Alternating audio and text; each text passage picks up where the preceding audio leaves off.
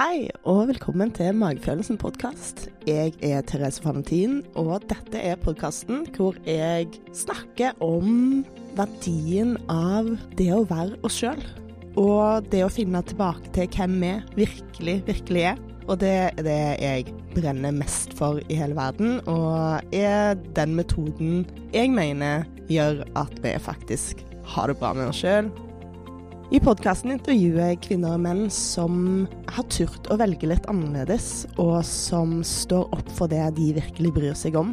Og det er ingenting jeg syns er mer inspirerende enn det. Vi snakker om skammen, vi snakker om frykt, og vi snakker om inspirasjon, og hvordan det kan på ti sekunder endre livene våre.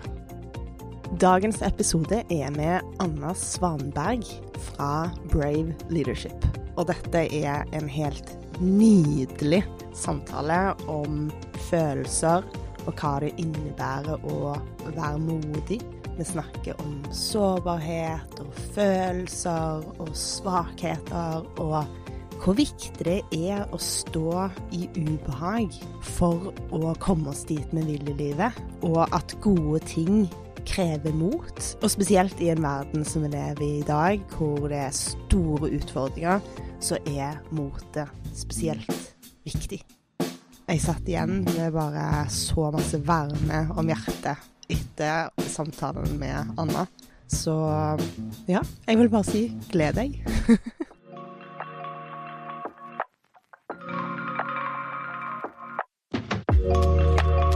Velkommen til Magefølelsen podkast. Takk. Veldig hyggelig å ha deg på besøk. Veldig stas å få lov til å være gjest. Mm. Har du lyst til å presentere deg sjøl i form av hvem du er, hva du brenner for nå? Um, du har starta en bedrift, hva dere driver med, og hvordan du havna der? Det var mange spørsmål i ett, og det kan jeg svare på. Og har lyst til å svare på.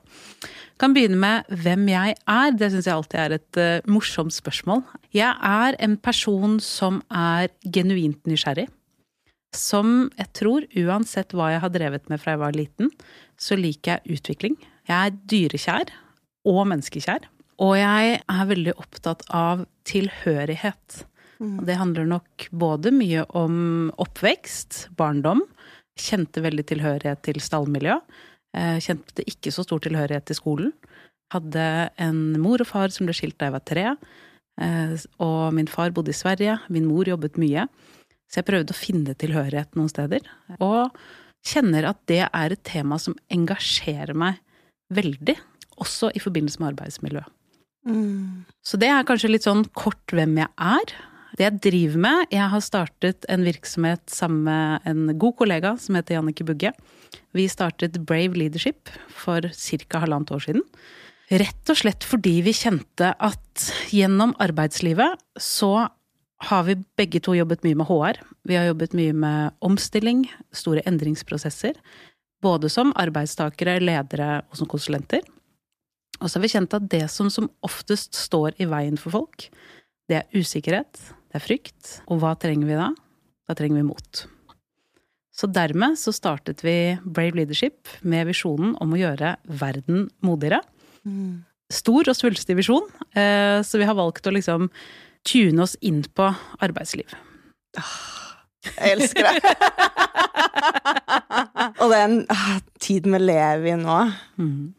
Jeg tror spesielt etter konflikten i Israel-Palestina. Det å tørre å være modig og ha de modige samtalene. Mm. Nå er det veldig ytterpunkter, ja. og de kommer nok til å bli enda sterkere. Mm. At jeg tror det er mange som kommer til å føle at de ikke klarer å være venner med folk fordi at de har ulike ståsted. Men det er jo ikke den vi er. Veldig godt sagt, Therese. Og det er så viktig da å tørre å være modig og stå i det ubehaget det er å være uenig, og forstå at det er ikke personlig. Det er ikke personlig, og jeg tror også det å våge å åpne opp, og ikke alltid tenke at det er svart eller hvitt. Mm. Klare å se forbi noe historikk. Legge til raushet. Våge, som du sier, å tåle spenningen. Mm og ubehaget, men allikevel våge å bruke nysgjerrigheten sin, rausheten sin, og tørre å ha håp. Det er så viktig, og jeg tror det er så mange som har mista mye håp. Mm. Jeg vet ikke helt hvor lenge det har pågått, men eh, spesielt de siste årene så tror jeg mental helsesituasjonen og mye politisk ekstremisme eh, handler om, om det, da. Absolutt, og det er jo flere undersøkelser nå både som viser ungdommen i dag, altså ungdom og unge voksne, som tenker at det ikke er noe framtidshåp. Mm. Vi ser depresjon, angst, stress øker. Selvmordsgraden øker. Vi er på vei inn i noe som eh, jeg tror vi kan snu. Mm. Samtidig så krever det alle mann til pumpene, og det krever at vi tør å tenke nytt og annerledes og åpne opp. Hva betyr det for deg? Haha, godt spørsmål. For meg, i mitt personlige liv, da, hvis man kan si det sånn, så handler det om å våge å holde rom for at det finnes andre perspektiver enn det jeg sitter med. Det handler om å tørre å sette ord på hva jeg føler, hva jeg ser.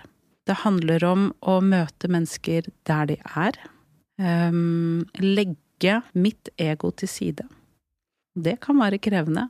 Mm. I hvert fall i situasjoner som jeg engasjerer meg i. Som jeg tror at jeg har løsningen på. Ja. Men tørre å gi slipp og øke vårt eget bevissthetsnivå. Som Amy Edmundsen sier, it's hard to learn when you already know. Mm. Jeg er jo veldig engasjert i konflikt, og det er jo mye av det dere jobber med òg. Konflikthåndtering og hvordan mental helse bidrar inn i det. Um, så i fjor så dro jeg faktisk til Israel og Palestina av den grunn.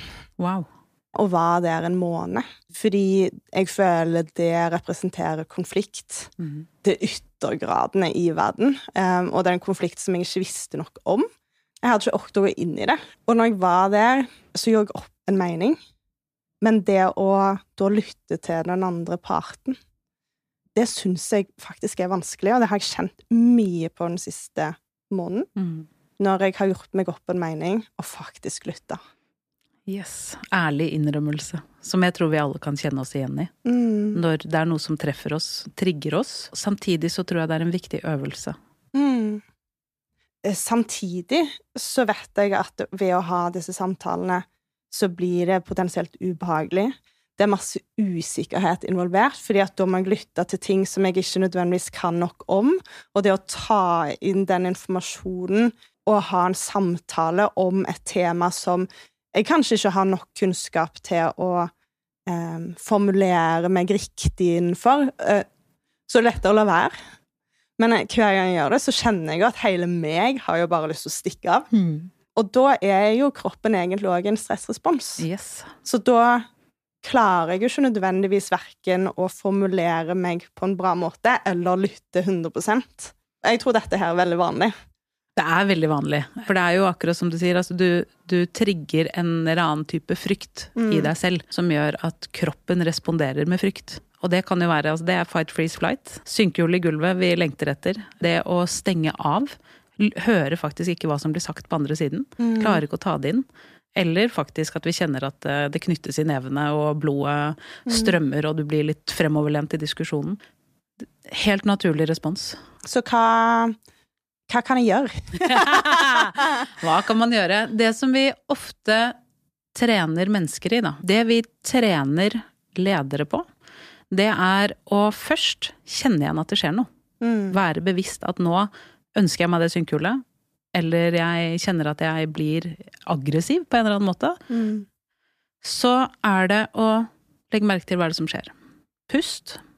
Fordi vi vet at det å faktisk puste Mm. bidrar til å roe ned nervesystemet vårt. Så trekke godt med luft inn gjennom nesen, holde og slippe ut. I den pausen, for da skaper du automatisk en pause, kjenne til hvilken følelse er det som trigger meg i kroppen nå. Er det aggresjon? Er det frykt? Er jeg skuffa? Er jeg lei meg? Hva er det som pågår? For det er en viktig informasjon. Mm. Så pleier vi å si at du kan si til deg selv 'jeg er trygg', Mm. for kroppen din sier at du ikke er trygg. Men du, kan, du vet at der du sitter nå, så er du faktisk trygg. Det er ikke livsfarlig å sitte i den stolen. Så kan du tenke gjennom hva er det du egentlig ønsker å oppnå? Og så responderer vi i stedet for å reagere. Og det er jo kan man si, kan høres ut som at det tar veldig lang tid. Mm. Det tar kortere og kortere tid jo mer man trener. I noen situasjoner så klarer man det, i andre situasjoner så klarer man det ikke.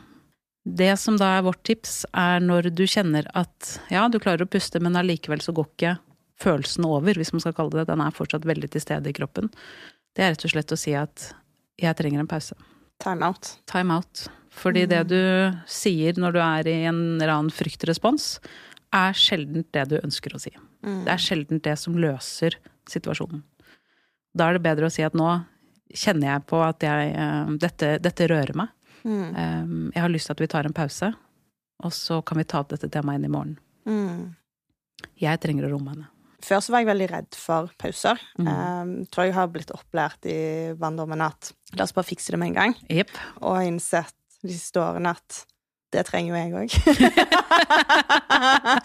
Selv om jeg har vært veldig god og har lært meg opp til å fikse ting umiddelbart, så har jeg ikke nødvendigvis tilgang på de beste løsningene. Og har ikke tilgang på hele hjernen. Mm. Det er veldig sant. Mm. Og så er det jo også noen situasjoner i dagliglivet hvor det ikke egner seg å ta en pause òg, Mm. faktisk. Mm. Det skjer. Eller at man plumper ut med noe man angrer på at man har sagt. Det og da Det har jeg aldri gjort. Nei, ikke, absolutt ikke jeg heller, men jeg kjenner noen. men når det skjer, det å da tørre å gå tilbake igjen etterpå, om det er samme dag eller om det er dagen etterpå, og si at jeg vil at vi skal circle back, pleier vi å si, men gå tilbake igjen til det som skjedde i går. Mm. Og på en måte ta opp det på nytt igjen og si at eh, det kom uheldig fram. Mm. Jeg har lyst til å sjekke ut med deg hvordan opplevde du det. Jeg har lyst til at vi begynner på nytt igjen. Jeg angrer på noe av det jeg sa. Det er jo sårbarhet. Allikevel så tror jeg det er viktig. Jeg mistenker at en del personer som har modige samtaler, blir sett på som en sånn urokråker. Mm. Um, hva, hvor går balansen? Da har jeg lyst til å spørre deg, hva tenker du på? Litt mer. For det å ha modige samtaler handler jo ofte om å snakke om elefanter i rommet. Min erfaring er at da får ofte den personen skylden for elefanten. Ja. I enkelte miljøer, da. Ja. Um, og hvis det er mange elefanter rundt omkring i en organisasjon. Ja. Og det er samme person som da er den som er modig, mm. som tar opp disse tingene, så vet jeg at folk kan synes det er slitsomt. Det er det. Det fins de som som man skal kalle det, er modigere enn andre, syns jeg blir feil å si, fordi vi er modige på ulike områder, tror jeg er viktig å ha med seg. Men det er noen som tør å adressere elefanten oftere enn andre. Og det skal man jo være bevisst, som en som setter farge på elefantene. Mm. Samtidig så går det an å sjekke ut med andre innimellom. Er det flere enn meg som opplever det? Mm. For hvis det bare er du som opplever at det er en elefant, så kan det være at man skal gå en liten runde på bakrommet med seg selv også. Ja. Men vi trenger de menneskene som tør å si noe. Vi jobber jo mye med psykologisk trygghet, spesielt i ledergrupper. Og noe av det som ledere av ledergruppene ofte syns er vanskelig, er at det er lite kommunikasjon. Lederen opplever at de står og predikerer, eller ønsker å få innspill, men det er helt stille. Mm. Og det handler jo ofte om at det kanskje ikke oppleves som psykologisk trygt, eller man skjønner ikke helt hva budskapet er. Det at noen da tør å stille et spørsmål, er ofte en lettelse for andre. Mm. Eller det at noen i rommet tør å si at den beslutningen eller den strategien vi nå legger, den er jeg usikker på hvordan vi faktisk skal gjennomføre. Mm. Det gjør ofte at andre i rommet opplever litt sånn lettelse, og også tør å henge seg på. Så vi trenger de som tør å sette den første fargeklatten på elefanten, for det gjør at resten tør å være med å fargelegge.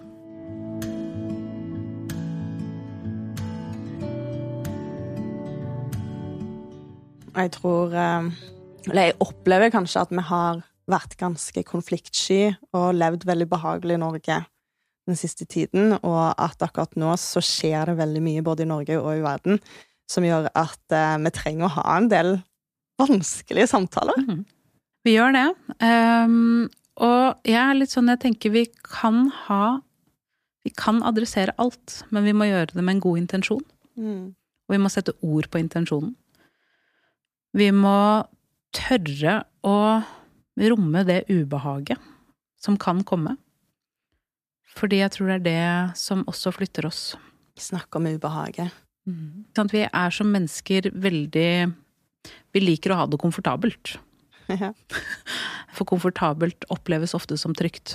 Mm. Og når vi snakker om at vi skal være modige, da er det risiko involvert. Hvis det ikke er risiko involvert, så er det heller ikke modig. Og det betyr at vi må tørre å stå i ubehaget, og vi må velge ubehag fremfor komfort. Mm.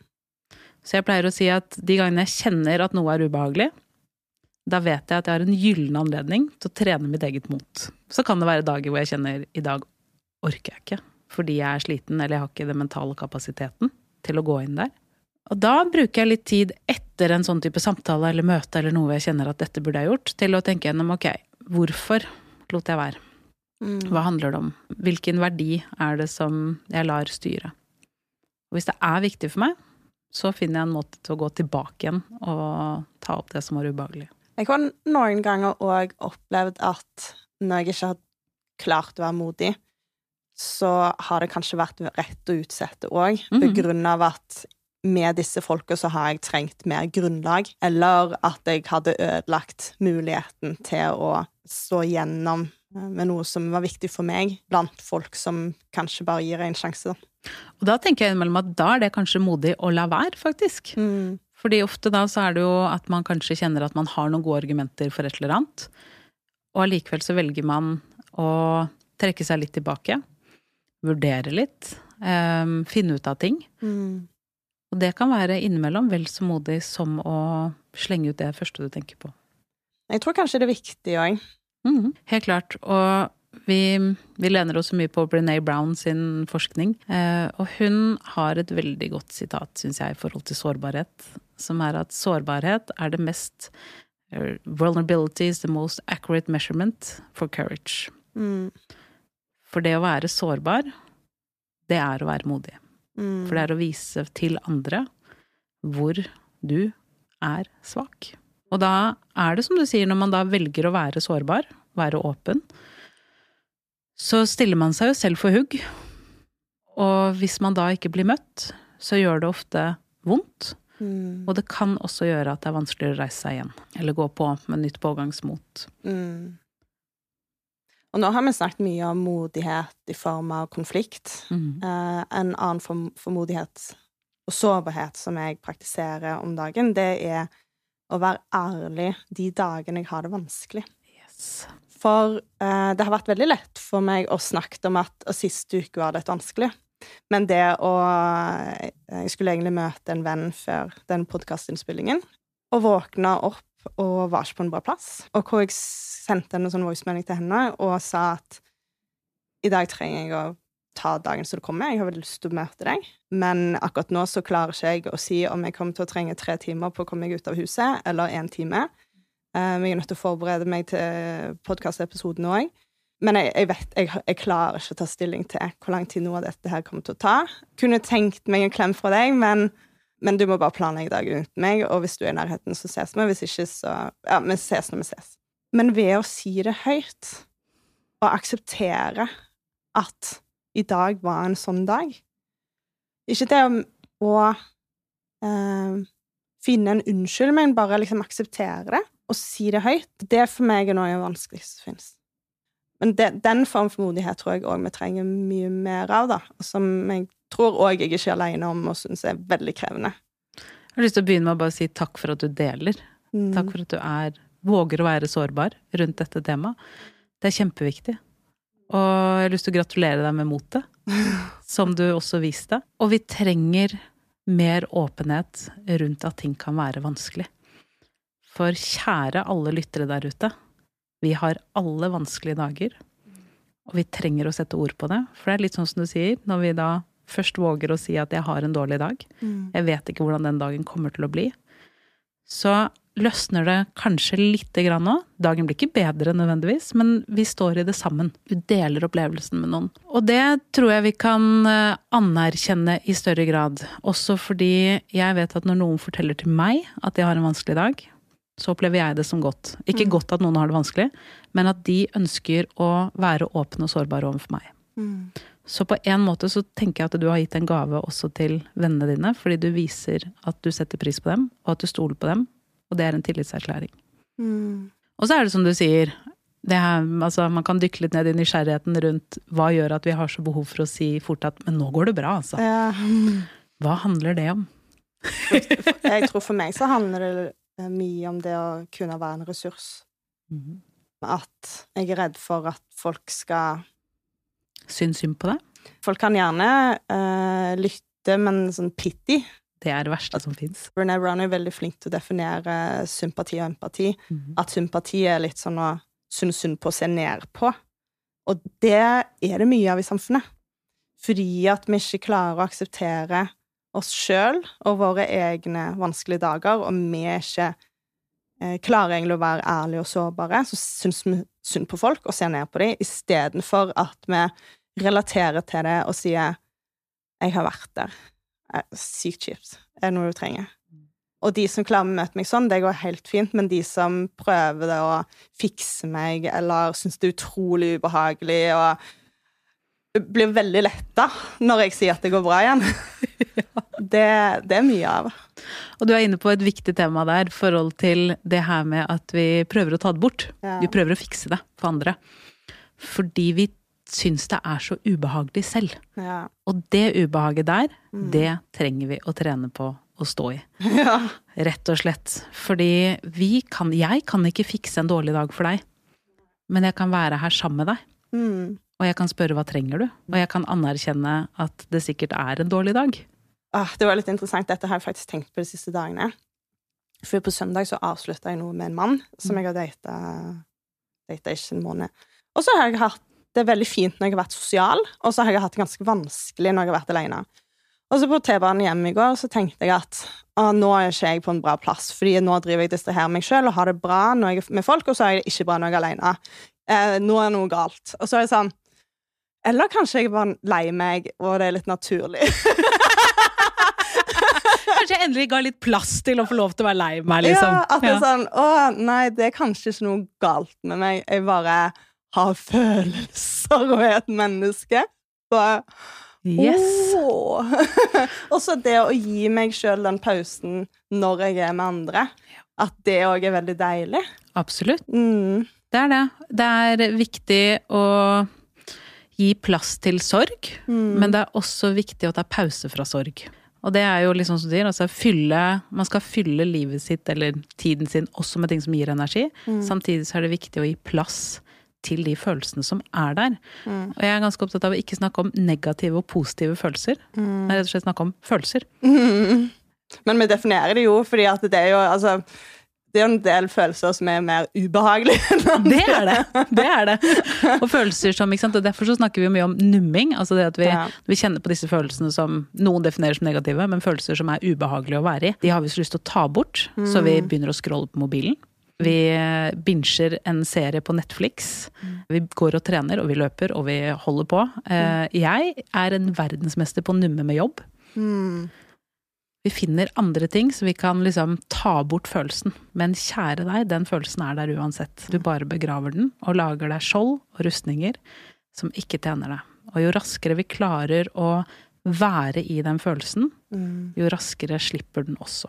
Og jeg har begynt å egentlig se eh, koblinger mellom det å numme og avoidant attachment styles. Mm. Så dette går jo òg inn i relasjoner. Så det å stå i ubehag i relasjoner, som er kjempeviktig Og det som ofte skjer da i en avoidant attachment, er jo at hjernen omtrent bare blekker ut. Mm. Klarer ikke å tenke. Um, og til og med kan koble av alt av følelser til det nivået at du tror at du ikke liker partneren din lenger. Ja, det er veldig interessant. Mm, og prøve å skyve dem ut, eller unna, og provosere dem til den grad at du på en måte avviser de istedenfor i frykt av at de skal avvise deg.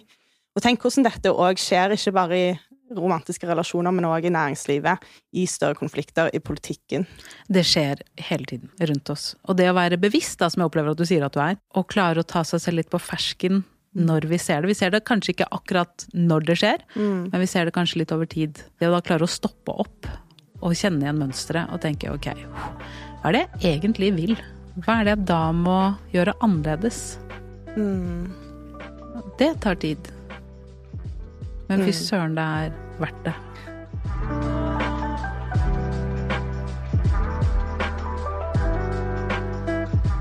Så hvordan gjør vi folk eh, villig til å gjøre stå i det som er ubehagelig. Ja, det er et stort og godt spørsmål. Hvordan jobber dere, for eksempel? Vi jobber mye med å snakke om at ubehag er en del av livet. Og jo mer vi utsetter ting, jo mer ubehagelig blir det. Ref. prokastinering og diverse annet. Mm. Så det å lære seg litt sånn til å tenke at ok, sånn som jeg sa i stad, nå kjenner jeg at det er ubehagelig. Mm. Nå har jeg muligheten til å trene på det ubehaget. Mm. Um, og gjøre noe med det. Og da må jeg være modig. Mm. Så det er én ting å liksom øke bevisstheten rundt det, men så jobber vi også mye med verdier. Fordi ofte så trigges motet også av verdiene våre. Mm. Så hvis jeg står i noe som er ubehagelig, så må jeg tenke gjennom hva er det som er viktig for meg? Hva er det som er mine verdier? Hva er dine verdier? Ah, godt spørsmål. Mine verdier nå er modig. Det er også helhjertet. Mm.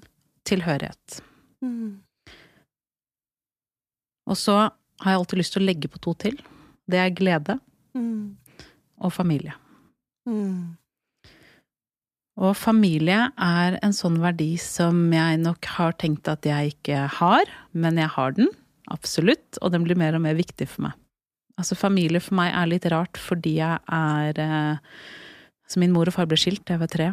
Jeg har to halvsøsken som jeg ikke er oppvokst med. Um, har ikke noe nært forhold til egentlig noe familie. Jeg um, valgte jobb fremfor å skaffe meg min egen familie.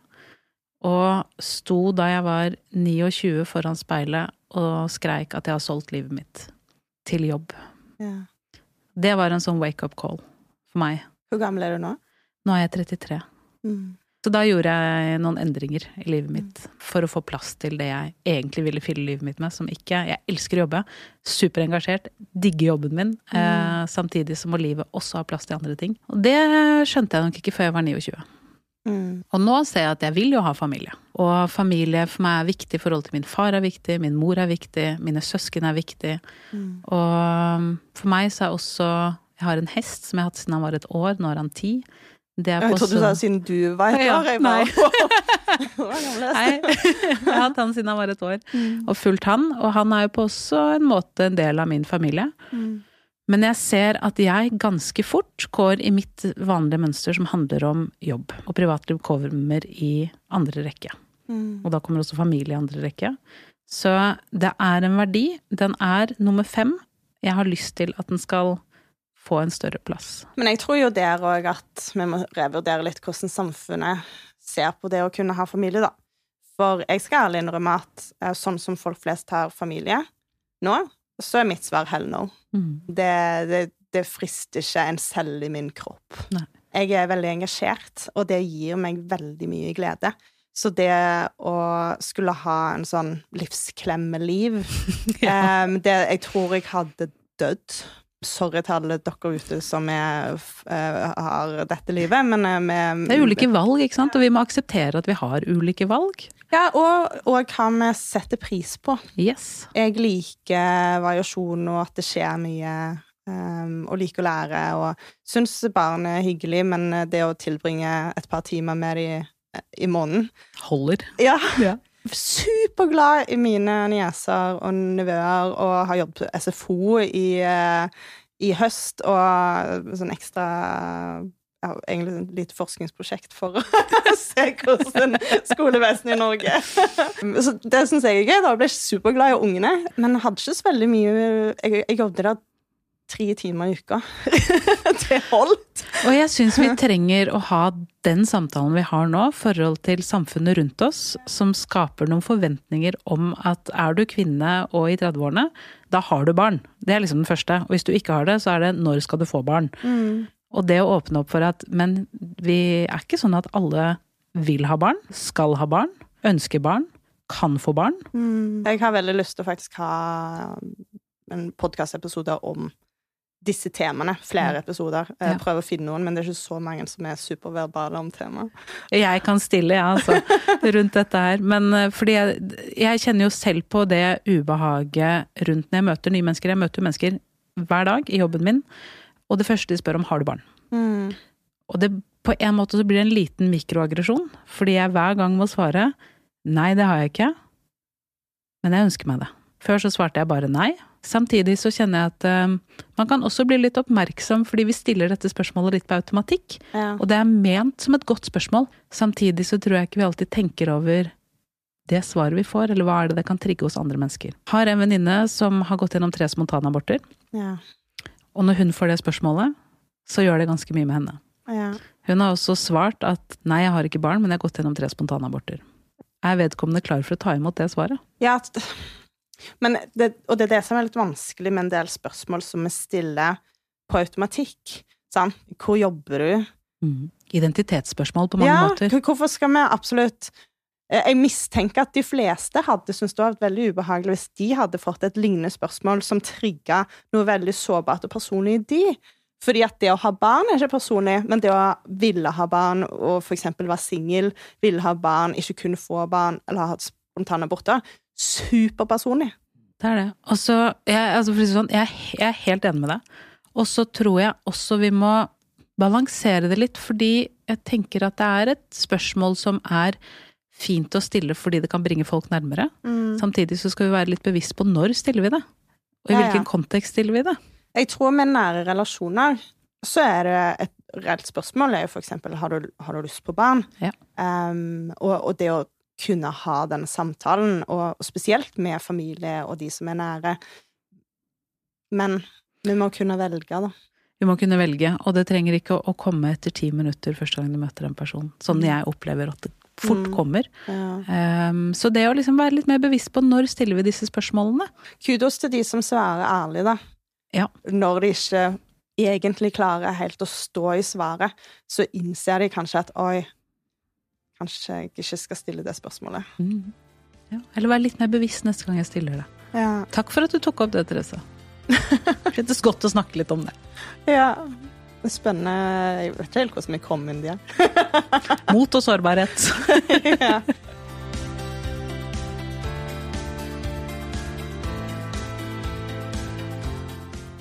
Er det noe du tenker umiddelbart på at vi burde snakke om? Ah. Jeg har lyst til at vi snakker om liksom hva er modig lederskap, kanskje? Ja. I det litt mer sånn grave litt i det.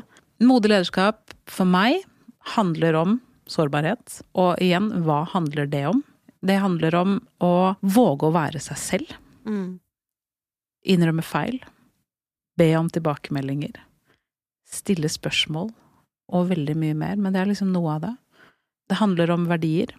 I hvilken grad våger jeg å lede etter mine verdier og organisasjonens verdier? Hvordan klarer jeg å få det til å prege mitt lederskap? Og hvis det går på bekostning av mine verdier, så våger jeg å gjøre noe med det. Så handler det om tillit. Og da, for meg, så er det en ting er tillitsbasert ledelse. Vi har jo veldig mange lederutviklingsprogrammer som handler om tillitsbasert ledelse, også i forbindelse med tillitsreformen i kommunene. Men det er noe med at vi alle tenker på oss selv som tillitsfulle mennesker. I hvilken grad stoler du på alle andre mennesker? Rister på hodet, ikke sant? Fordi vi gjør ikke det. Og det er en ligning som ikke går opp. Og jeg tror det handler mye om at tillit er et komplekst begrep. Men jeg tror også at det handler om at det, så tillit er som et sånn tau med masse fiber. Det er bygd opp på så mange ulike måter. Og først og fremst så handler det om at jeg må kjenne meg ivaretatt. En eller annen form for omsorg. Vi står i noe sammen. Jeg må kunne stole på det du sier, og at du gjør det du sier. At du sier det du mener, og mener det du sier, og handler i tråd med det. Og på jobb så handler det også om kompetanse. På at jeg er ærlig på det jeg kan, og sier fra når jeg ikke kan. Da jeg selv var leder og hadde mange medarbeidere som rapporterte til meg, så kjente jeg at jeg hadde mer tillit til de medarbeiderne som kom og spurte meg om hjelp, som orienterte meg om hvor de sto i oppgaver, enn de medarbeiderne som jeg ikke hørte fra. For de medarbeiderne lurte jeg på skjønte de oppgaven, hvor ligger de an hen, og hva får man lyst til som leder da, når man blir målt på en del ting? Mikrostyre, kanskje. Ikke sant? Man får lyst til å gå inn og kontrollere. Ja. Men det å da liksom tørre å ta noen samtaler som ikke handler om 'jeg har ikke tillit til deg', fordi hva skjer da? Da blir tilliten brutt. Men det å begynne å snakke om tillit, det er modig. Men, men liksom heller sette ord på hva, hva ligger inni dette spennet. Det kan være ubehagelig å gå inn i. Mm. Og så er det det å ha resiliens, eller bygge resiliens, altså motstandsdyktighet.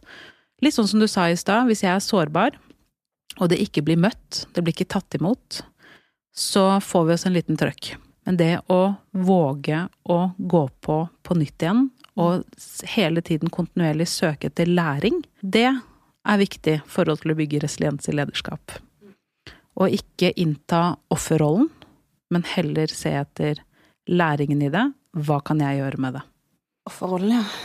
Der er det mange som trives godt. Der er det mange som trives godt, og jeg tror på mange måter Noe tror jeg er tillært. Altså gjennom mennesker som man har vært sammen med fra man liksom er liten, og det er liksom måten man møter utfordringer med. Og så tror jeg innimellom også at det kan handle om at man ikke står så stødig i sine egne sko, som gjør at det er lettere å innta en offerrolle. Jeg tror det kan handle om ubehag, fordi hvis jeg ikke skal innta en offerrolle, så betyr det at jeg kunne gjort noe annerledes. Og det liker vi kanskje ikke så godt å se noen ganger. En ting som er spennende, er at hvis en person er i offerrollen, så vil noen andre være i redderrollen. Mhm. Fordi det går hånd i hånd, da. Jeg vet ikke helt om du kjenner til dramatriangelet. Nei, fortell. Dramatriangelet eh, er Det har tre roller. Du har offeret, Ja. og så har du redderen, og så har du angriperen. Mm. Så på engelsk victim, persecutor and savior. Ja. Og det som skjer, er at offeret um, går inn i en rolle hvor de føler veldig på håpløshet, mm. som egentlig kan sammenlignes veldig med frys. At du, du føler på 'jeg kan ikke'. Yes. Og så har du redderen, som er veldig komfortabel med å redde andre. Som egentlig da bidrar til å holde offeret hjelpeløs. Mm. Fordi redderen føler på veldig stor verdi av å redde den andre. Så det blir en sånn avhengighet, da. Fordi redderen føler på eh, Jeg går og redder andre hele tiden. ja, liksom. og at den andre personen trenger deg. Ja. Og så har du da angriperen, som har en tendens til å ja, angripe og være sånn 'Å, herregud, så jævlig hjelpeløs, kan du ikke bare skjerpe deg?' sant? Men så kan du endre dramatriangelet om til å være the winning triangle, hvor offeret går over til å bli creator. Hvor offeret setter grenser og sier til redderen 'Du, dette her kan jeg fikse sjøl. Jeg kan, men kan vi spare litt om mine muligheter? Men offeret trenger å komme ut av situasjonen sjøl. Ingen andre kan gjøre det, og med en gang offeret går inn i en sånn Å, noen, en ridder på en hvit hest skal komme og redde meg. Verden rundt meg skal redde meg. Jeg er håpløs. Det er ingenting jeg kan gjøre i offerrollen. Men med en gang offeret går over til creator-rollen, så handler det om at jeg kan, eh, og jeg skal komme ut av dette sjøl. Jeg spør om hjelp til det jeg trenger hjelp til, men det er jeg som er nødt til å ta stegene.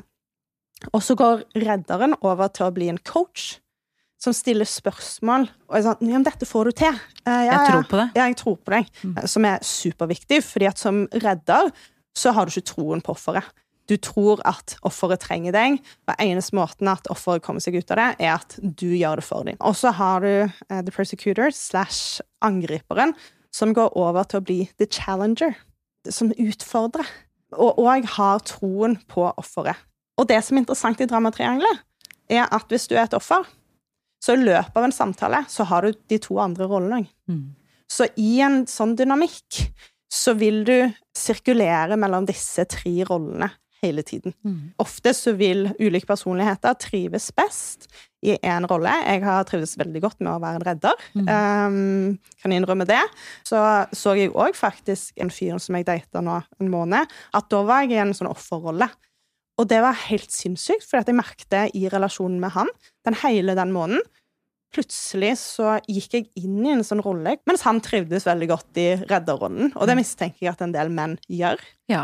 Sant? Det å ta vare på, sant? og for kvinner. kvinner. det Sant? maskuline. Det føles veldig fint og godt ut, en mann som kommer inn og har lyst til å ta vare på. sant? Se alle Disney-filmene. Altså, vi, Ja. vi har jo lært opp eh, litt Mm. også til å innta disse rollene, på en måte. Mm. Veldig interessant å høre deg fortelle om Du kalte det for The Drama Triangle. Ja. Dette skal jeg, skal jeg hjem og lese litt om, kjente jeg. Det Ja. pirret nysgjerrigheten min. Jeg, jeg tror vi, altså, vi har skilt privatliv og næringsliv i veldig stor grad.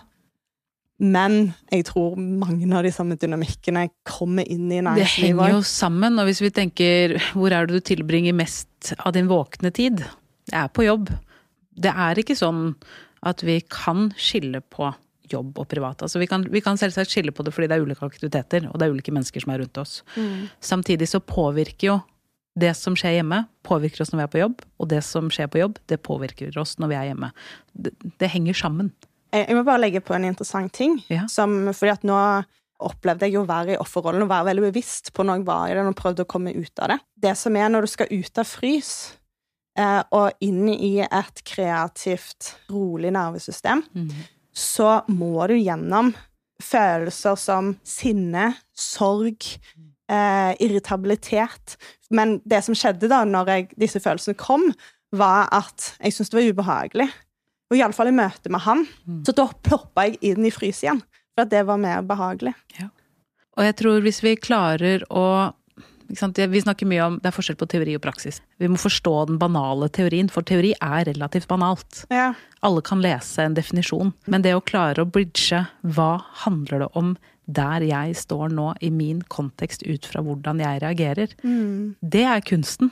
Og jeg syns det er så inspirerende å høre deg fortelle om først rollene i teorien, putte deg selv inni det, og så analysere hva er det, hvorfor reagerte jeg sånn, hvilke følelser må jeg trigge, akseptere for å komme ut av den, men også det at du anerkjenner at den mest behagelige rollen for deg der og da, var offerrollen. Og det er så interessant, syns jeg, da. ja. Og veldig vanskelig å bryte i en dynamikk. Men jeg har gjort dette her med venner eh, det siste året. Og hvor en del venner har brutt kontakt i inntil en måned. Fordi vi måtte redefinere hele vennskapet. Um, og jeg tror Det kan være at jeg ikke gjorde det på rett måte, og at jeg kunne ha gjort det bedre, men hvor jeg tror de følte seg veldig usikre. At de syntes det var ubehagelig. Og så var det en måneds tid hvor vi ikke hadde så mye kontakt, og så har han blitt veldig gode venner igjen. Med en helt annen form for relasjon. Veldig glad for å høre. Og det, altså det pirker jo inn i noe jeg tror vi alle kan kjenne oss igjen i. Kanskje ikke nødvendigvis med disse termene, men at vi inntar plutselig en rolle som vi ikke egentlig vil ha i en relasjon. Hvor vi ikke kjenner oss hjemme. Hvor vi ikke kjenner oss trygge, frie, mer låst. Mm. Hele mitt liv er et lite prosjekt.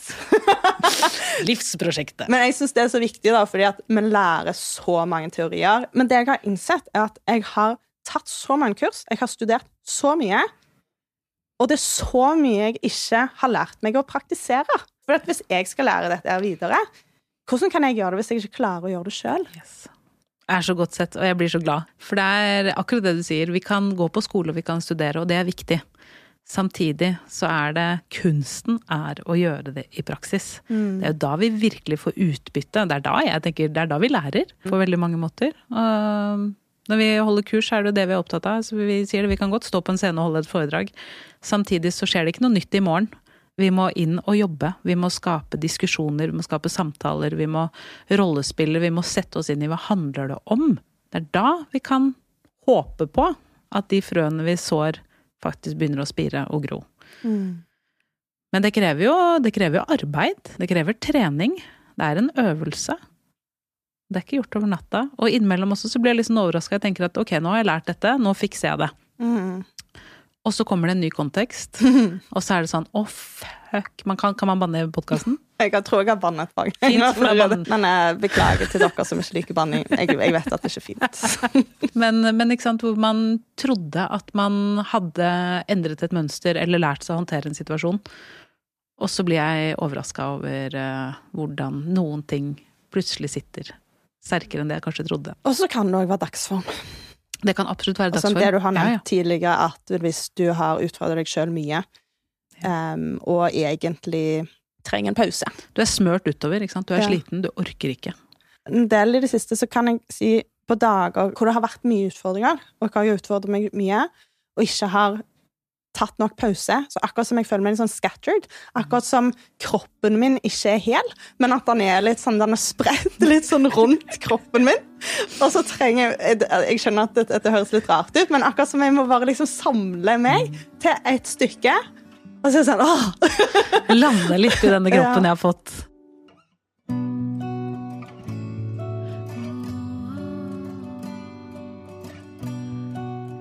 Var du ferdig med modig leder? Ledelse?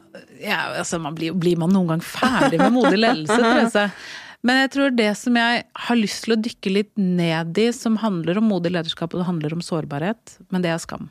Ja. Og vi har vært innom det uten at vi har nevnt ordet. Og jeg tror vi trenger å snakke mer om det. Mm. Og vi trenger å akseptere det. Fordi, hvis vi skal ta litt sånn overskriften på hvorfor det er viktig å snakke om, det er jo ofte at det ubehaget er at vi er redd for å bli forlatt. Vi er redd for å bli stående alene. Vi er redd for avvisning. Og det er skam. Mm. Altså, skam tåler ikke å bli satt ord på. Mm. Så bare det når jeg sitter her og snakker om skam her, så kjenner jeg jo at pulsen min går litt opp. Og det står så mye i veien for oss. For oss jenter, hvis man skal generalisere, det er jeg egentlig ikke så glad i, men for å gjøre det enkelt, så handler skam for kvinner veldig ofte om å være perfekt. Hvis du ikke er perfekt, altså alt annet er skambelagt. Og for menn så handler det om å ikke være han du kan bølle med i garderoben. Overskriftene. Vi kan også snakke om at det handler om å ikke være prikk, prikk, prikk nok. God nok, smart nok, tynn nok, pen nok. Klok nok, bra nok pappa, bra nok mamma, bra nok datter, bra nok søster, osv. Det står i veien for oss når vi er hjemme, men det står også veldig mye i veien for oss på jobb. Mm. Tror det er en av grunnene til at vi har mye konflikter. Mm. Det er en av grunnene til at vi har veldig mye stress. Prestasjonsjag. Vi må begynne å snakke om det. Fordi når vi kjenner på skam, og vi ikke kan snakke om det, så begynner vi å skjule det. Jeg var inne på det her med å numme igjen, ikke sant, og bygge rustninger. Men det er også noe med at det gjør så vondt. Det er en så oppslukende følelse som vi ikke vil bære på, og vi vil ikke snakke om den, så vi fjerner den over på andre. Ved å bruke hersketeknikker, ved å kritisere, ved å rett og slett fjerne den smerten jeg sitter med, over på andre. Eller over på noe annet. Mm.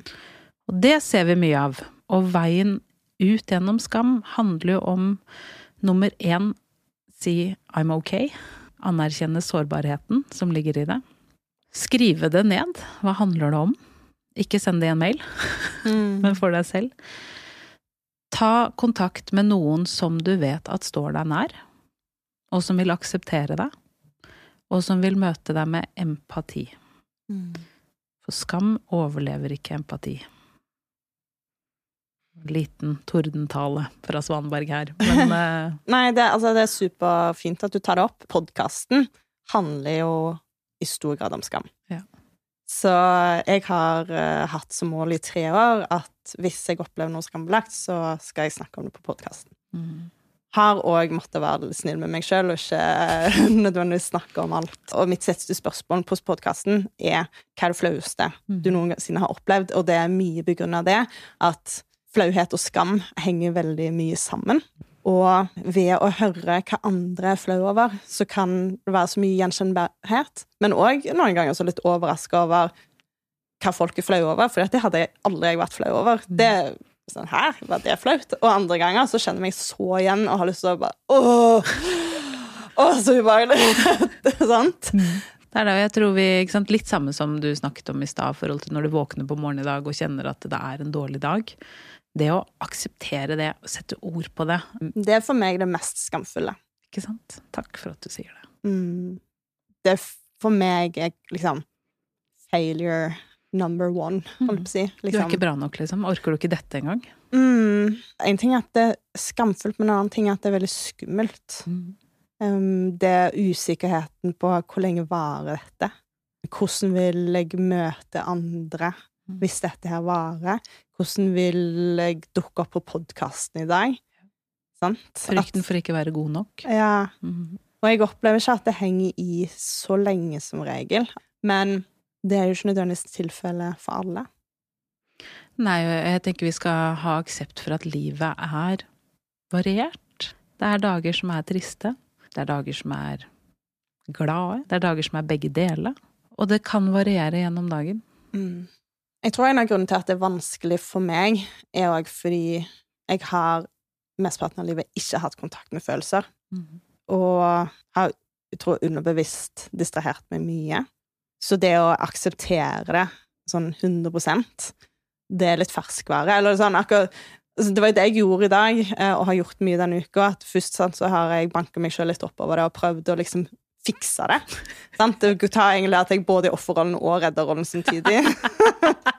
Veldig kaos inni her nå. Ja. ja. Men så komme til liksom at men, det går helt fint.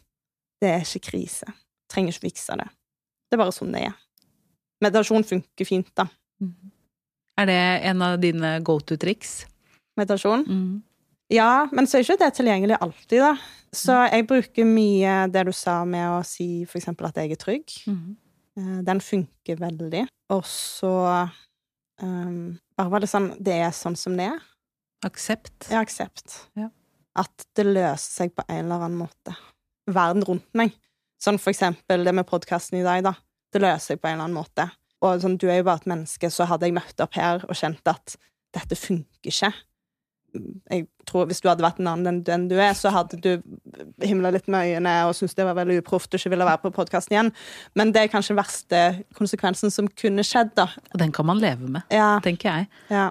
Og jeg er veldig glad du tar opp det med at det kommer en løsning, da, eller altså det løser seg. Det er en av de tingene som jeg kjenner meg veldig godt igjen i, som jeg sier til meg selv, og det er at uansett hva som skjer, så vet jeg at jeg lander på beina.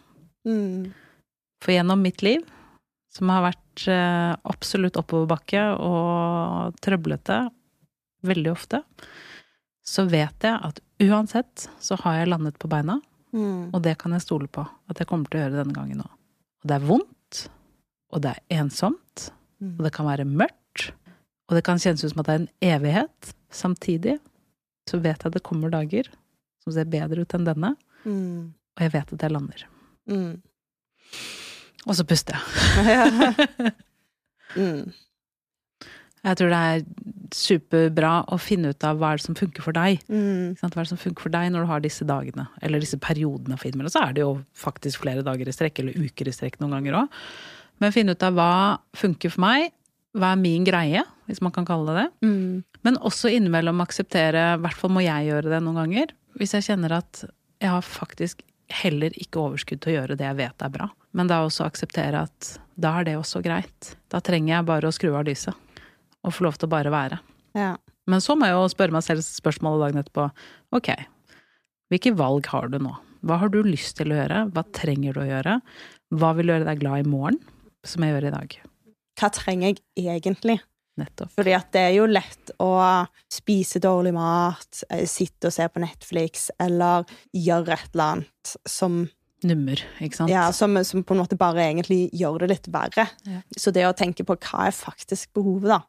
Ja, og innimellom så er faktisk behovet for meg noen ganger å, bare få lov til å kjenne på Altså gå inn i den følelsen, da. Sant? For ofte da, når jeg kjenner at eh, jeg orker ikke gjøre noe av dette, som jeg vet at vil gjøre meg bra, så kan det være faktisk å si ok, men hvilken følelse er det som egentlig er dominerende? Og så tørre å være i den følelsen, og akseptere den følelsen, uten å rømme fra den. For jeg vet med meg selv at når jeg tillater den følelsen å faktisk få plass, så går det raskere over.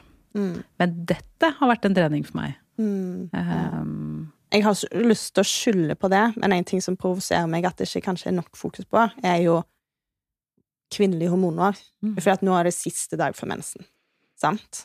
Folk, kvinner er ulike, men veldig mange har veldig negative hormoner som ikke akkurat spiller på lag med oss eh, de siste dagene før mensen. Og det, det kommer hver eneste måned. Hjertelig velkommen! Det er litt sånn provoserende at det ikke er mer akseptert å snakke om. Ja. Og det kan godt være at det er hormonelle ubalanser, og at det ikke burde være sånn, men det er sånn for kvinner flest. Um, og hvis du i tillegg da har noe som skjer i livet akkurat de dagene, så kan du banne på Det blir ekstra ille. Ja, at det Ja, Men jeg tror noen ganger, jeg er veldig enig med deg, og så tror jeg noen ganger at vi kanskje ikke er så bevisste det selv heller som kvinner. I hvert fall kan jeg være litt sånn at jeg kan kjenne å herregud, i dag er en sånn melankolsk dag, eller i dag så jeg, jeg gråter for alt i dag, eller fy fader, jeg blir irritert av alt i dag. Og så går det to dager, og så er det sånn Ah, nettopp. Nå ser jeg sammenhengen, ja. Skal vi se. Ok. Men der og da så er jeg kanskje ikke bevisst nok til å tenke ok, vær litt raus med deg selv nå. Det er ok, liksom. Jeg har begynt å legge det i kalenderen. Very clever. Mm. Så bare sånn heads up om de dagene. Ja, det er ok.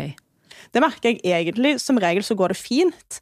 Men jeg trenger å ha plass til sånne morgener, sånn som for eksempel i dag morges. For nå har jeg det superfint, og null stress å gjennomføre dette. Jeg føler meg egentlig veldig sterk og, og bra. Så eh, dagene kan være veldig varierende. Men jeg å Men jeg trenger å ha rom til at noen timer kan være plutselig Må kunne flekse litt, liksom. ja. Ja. Sette seg selv opp for suksess, tenker jeg det handler om. ja, ja, på mange nettopp. måter. Men også som du sier, ikke skylde på det, men mer sånn ok. Tilrettelegge. Tilrettelegge, og når vi tar oss selv på fersken i å plutselig være hormonella eller veldig emosjonelle eller hva det er for noe, sier jeg ok, jeg skjønner sammenhengen, det er ok.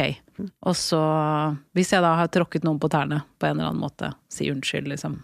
Jeg har også funnet ut at for meg så er det òg en styrke de hormonelle dagene, fordi jeg har jo mesteparten av livet ikke vært så veldig i kontakt med mine egne følelser. Eller det, det viser veldig tydelig hvis jeg har prøvd å undertrykke noe. Får tilgang til noe, plutselig. Mm. Så kanskje det sånn hver eh, hver eh, før mensenperiode så får jeg tilgang til en ny følelse. Hvilken er vi på nå? Nei, da.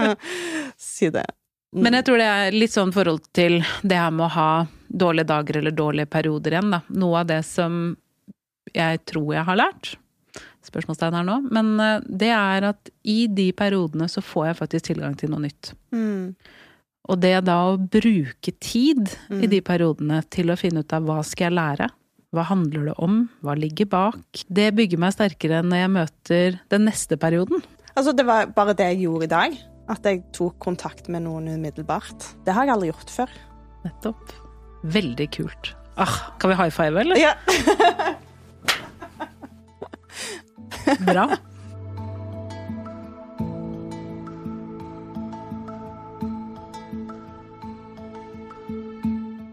Nydelig. Nå har vi prata en stund. Har du lyst til å legge til noe før vi går til siste spørsmål? Drutt. Jeg har bare lyst til å legge til at jeg setter stor pris på samtalen. Jeg. Ja. Det er superfint. Dere har jo òg en um, Inner Development Hub, Ja. så hvis noen har lyst til å fortsette denne samtalen med oss på et tidspunkt, så Hjertelig velkommen til eh, å være med og trene på viktige ferdigheter som bidrar til endringskapasitet. mm, Superspennende. Mm. Da er det siste spørsmål. Gleder du deg? Gleder gruer meg. Kjør! Hva er det flaueste du har opplevd? Det flaueste jeg har opplevd. Å, det er mange ting som er flaut. Jeg tror kanskje en av de sånn flaue tingene, det var da jeg var tenåring. Og så eh, var det sånn at vi sto utenfor Rimi i Storefri. Det var kun eh, to og to elever inn av gangen eller noe sånt noe. Og jeg var vel ikke blant de kuleste, eh, kan man si. Eh, Men jeg prøvde innimellom å være litt kul. Så jeg hadde på meg en hvit, veldig kul jakke og en hvit, veldig kul bukse. Og det var eh, snø, og liksom, du vet når du kommer inn i butikken da, så er det masse slafs på bakken. Og det står sikkert 50 skoleungdommer bak meg, og det er min tur til å gå inn i butikken. Og hva skjer? Jo da, jeg tryner rett på liksom både rumpa og ryggen foran alle sammen. Og jeg husker det gjorde Både det gjorde vondt, for jeg falt på halvbeinet. Au. Eh, og alle, alle har lagt merke til det. Alle ler. Og det å da reise seg opp igjen og liksom si 'det går fint', det husker jeg fortsatt. Jeg vet ikke om det var- kanskje er det flaueste, men det er i hvert fall et eh, innblikk som jeg husker veldig godt. Som eh, Jeg ble forlegen, da. Oh, det er interessant fra den tiden, for kanskje nå sant, så har vi bare ledd. Men på ungdomsskolen så jeg, jeg kjenner jo den følelsen fra den tiden. Ja. Og hvor viktig det var, det som du snakker om med tilhørighet, da. Hvor vi kanskje bruker klær og For å gjemme oss, eller virke kulere. Eller. Ja. Men jeg kom på et som kanskje er enda flauere. Mm. Kan jeg dele det? Ja. Det var en jobb jeg hadde tidligere, hvor eh, ledergruppa var i Frankrike. Og så skulle vi kose oss eh, litt sånn ekstra siste dagen ut på Michelin-restaurant. Veldig fin, liten restaurant, og med hvite duker, og det var liksom gutta og meg. Har det kjempehyggelig. Og så får vi inn en veldig spesiell gammel vin. Kjempedyr. Og vi har liksom gått en sånn runde på skal vi ta oss råd til dette, da. For da måtte vi betale for egen lomme, men alle var litt sånn jo da, det skal vi. Og så skjenker de opp denne vinen, vi smaker, og det er eh, god stemning rundt bordet. Og så drikker jeg, og så er det en som sier noe som er veldig morsomt. Og jeg klarer jo ikke å holde meg. Så det spruter altså rødvin på eh, lederen min, som sitter da rett ovenfor meg i ansiktet. På de to lederne på siden som har på seg hvite skjorter. Og på de som sitter på samme side av bordet som meg. Og altså hele duken er rød, skjortene er røde, vannglassene er fylt med vin, maten er full av Um, det var særdeles kleint. Også litt sånn fordi jeg var jo uh, Jeg var ung, jeg var 27 og fikk, hadde plass i ledergruppa, og det var jo menn som var 50 i hele gjengen. Heldigvis så ble jeg så godt tatt imot. Så ja, det var dødsflaut, og ja, jeg ble mobbet for det i lang tid etterpå. Men det var et sånt øyeblikk hvor, uh, hvor, jeg kjenner jeg kan le av det, og det var befriende på mange måter. Men fy søren, det var flaut. Det skal ikke skje! Det skal ikke skje! Å, oh, fy søren, men det er imponerende. Du klarte å sprute så langt. Ja, det, altså, jeg, det, altså, jeg, er imponert over meg selv. Jeg, der, altså, jeg hadde god kraft i den latterkula som kom. Å, oh, fantastisk. Ingen refleks som klarte å holde igjen. Rett og slett niks. Åh, oh, shit. Oh, kjempegøy. Så, Tusen takk for deling. Mm, bare hyggelig. Mm. Det er gøy å kunne glede andre med sine flauser. Ja, det, det er ingenting som det. Oh. Tusen takk for en helt fantastisk samtale. Takk det samme. Veldig hyggelig å være her.